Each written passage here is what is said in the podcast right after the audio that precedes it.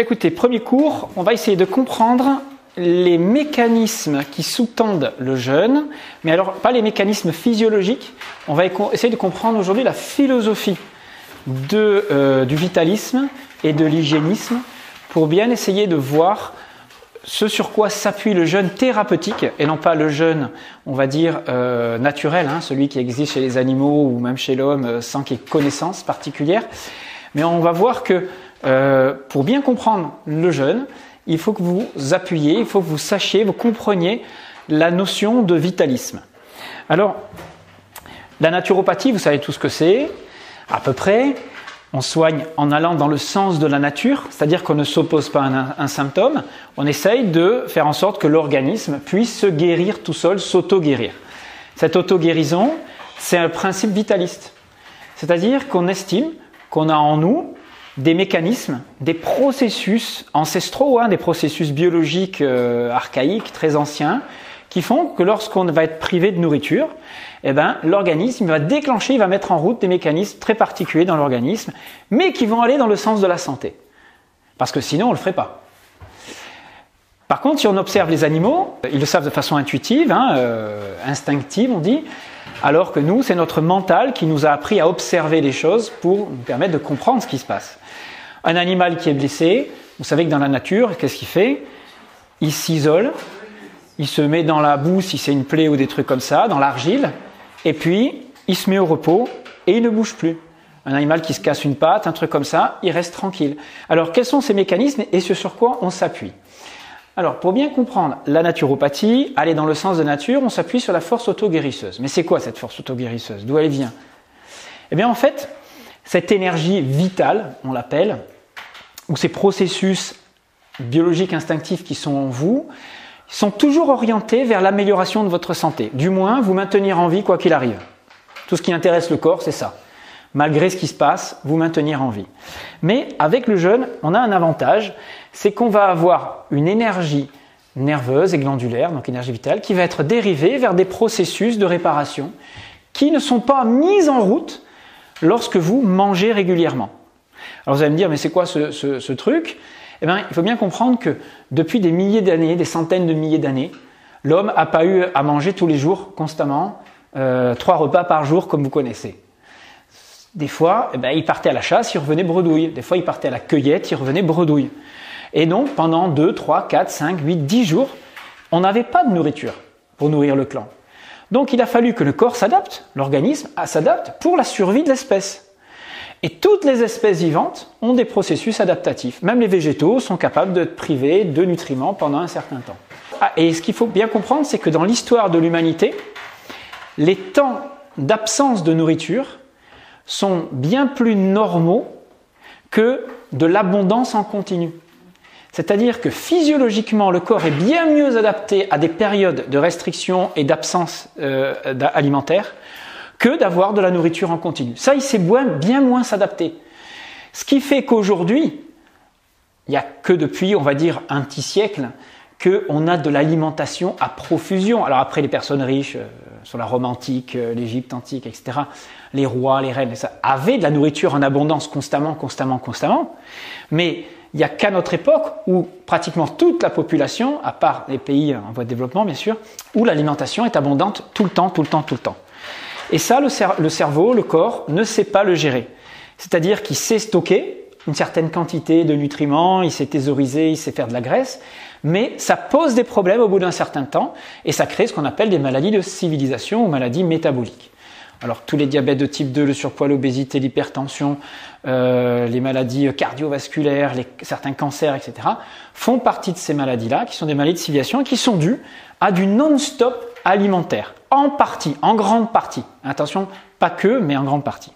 Alors, pour comprendre tous ces mécanismes, il faut que vous soyez dans un premier temps hygiéniste.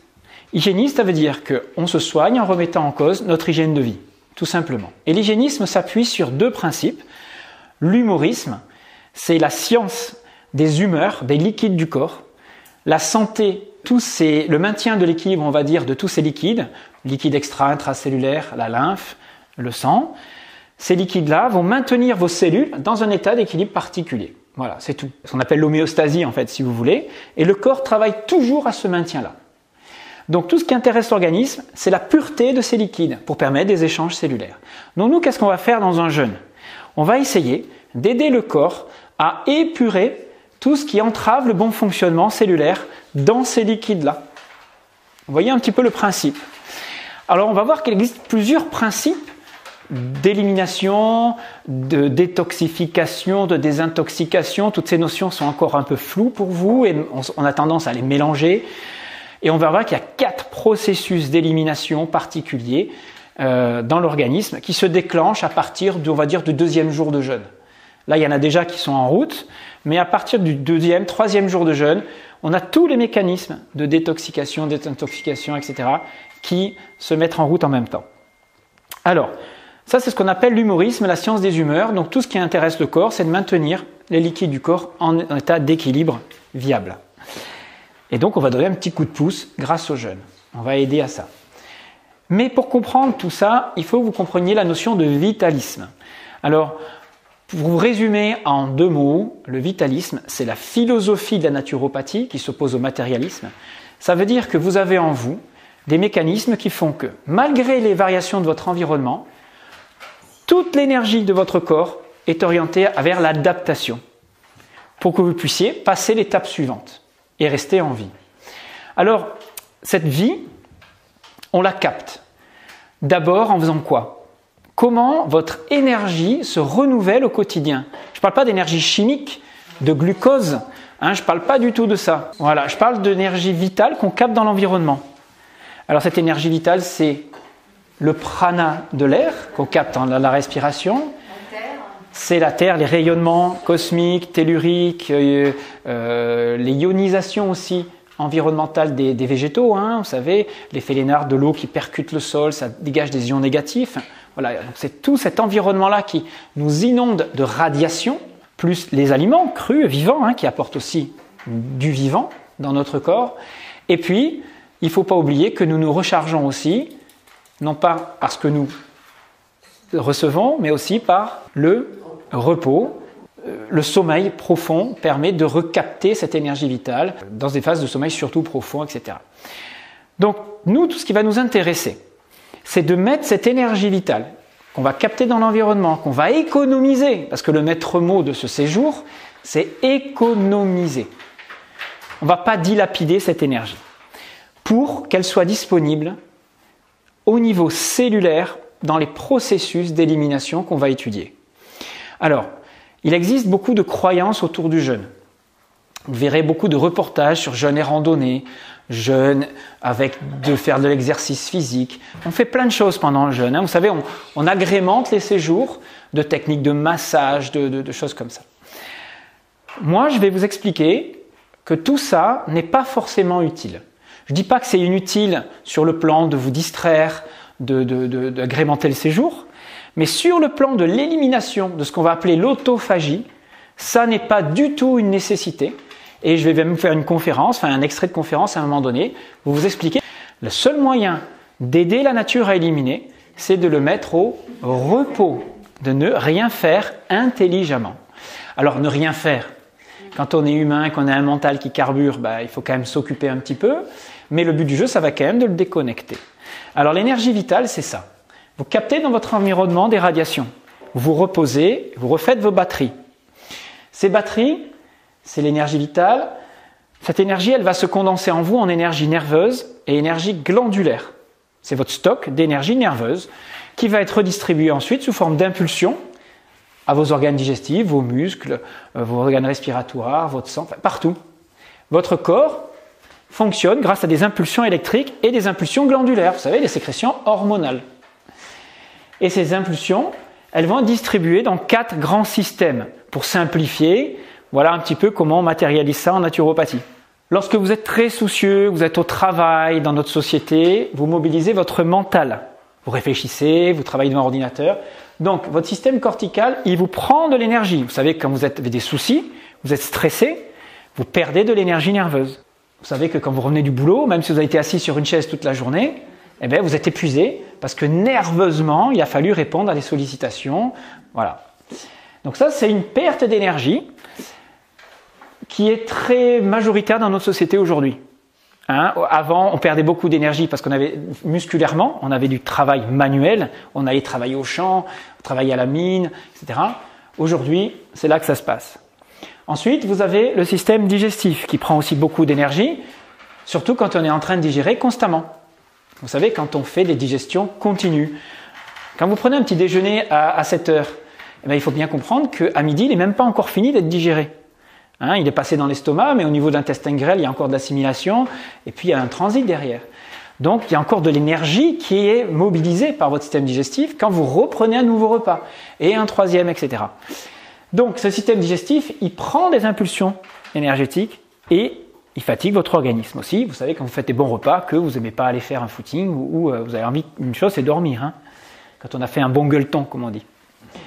Et puis, vous avez le système musculaire, la libido, le système respiratoire, toute l'énergie physique hein, qu'on dépense, le métabolisme de base, on le met là-dedans si vous voulez. Tout ça est coûteux en énergie. Mais quand on est sédentaire, quand on est tranquille, assis, eh ben, on dépense très peu d'énergie à ce niveau-là. On est bien d'accord. Donc c'est pas ça qui nous épuise. Maintenant, si vous faites deux heures de grosses randonnées dans la montagne, eh ben, vous reviendrez avec un peu de fatigue et cette énergie ne sera pas disponible pour d'autres fonctions momentanément. Et dernier système, c'est le système émonctoriel, c'est le système qui permet d'éliminer les toxines de notre organisme. Alors attention, on verra que l'élimination, elle démarre au niveau cellulaire. La vraie élimination, c'est pas ce qui se passe au niveau de votre intestin quand vous allez à la selle ou de vos urines. Ça, c'est la partie finale de l'élimination. Mais il faut quand même de l'énergie pour que votre peau, vos poumons, votre rein, votre foie travaillent dans le sens de l'élimination. Et c'est en général la nuit que ça se fait, le plus. Voilà. Nous, on va faire quoi? Quand on jeûne, le principe de base, c'est de couper les dépenses d'énergie inutiles pour que l'énergie reste mobilisée vers l'élimination et la détoxification. Vous comprenez en fait le principe On économise d'un côté pour gagner de l'autre. Donc, si vous comprenez ce mécanisme-là, si vous comprenez cette philosophie, cette approche-là de la santé, est-ce que vous auriez l'idée de faire du jeûne et randonnée? Je ne dis pas que c'est mauvais, hein, attention. Je dis que si on se base sur ce principe-là, qui est le principe des hygiénistes qui font jeûner de plus que des dizaines et des dizaines d'années, hein, je veux dire, le jeûne est à la mode depuis une quinzaine d'années, mais il faut bien comprendre que le jeûne, historiquement, scientifiquement, il a vraiment débuté au début du XXe siècle, hein, fin du 18, 19e.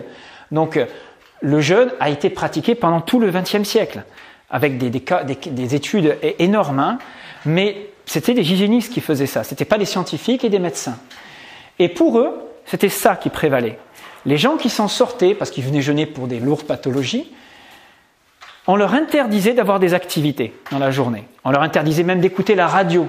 À l'époque, vous imaginez, il y a 50 ans, écouter la radio, c'était perturbateur de point de vue euh, du stress, des, mauvaises pensées. Euh, voyez, comme vous, quand vous regardiez pendant le confinement, toutes les informations sur BFM, et on, la peur partout, l'envahissement de la maladie, et ça vous mettait dans des états d'angoisse qui sont très coûteux en énergie. Donc l'idée, c'est de se couper de toutes les informations qui génèrent du stress, de se couper de toutes les digestions, ça c'est facile quant aux jeunes, de se couper d'un exercice physique trop intense, qui serait source d'épuisement nerveux et glandulaire, mais ça ne veut pas dire qu'on n'a pas le droit de bouger, de respirer, etc. Hein. et de garder toute cette énergie pour qu'elle soit disponible ici, au niveau émonctoriel. On a, vous avez compris que la vie, en fait, c'est pas le glucose ou euh, les protéines et le carburant chimique hein, dont je vous parle là. Je vous parle d'une énergie subtile, non mesurable pas mesurable comme ça, sauf si vous avez peut-être un appareil spécial ou vous êtes énergéticien, vous pouvez évaluer euh, le rayonnement d'un individu.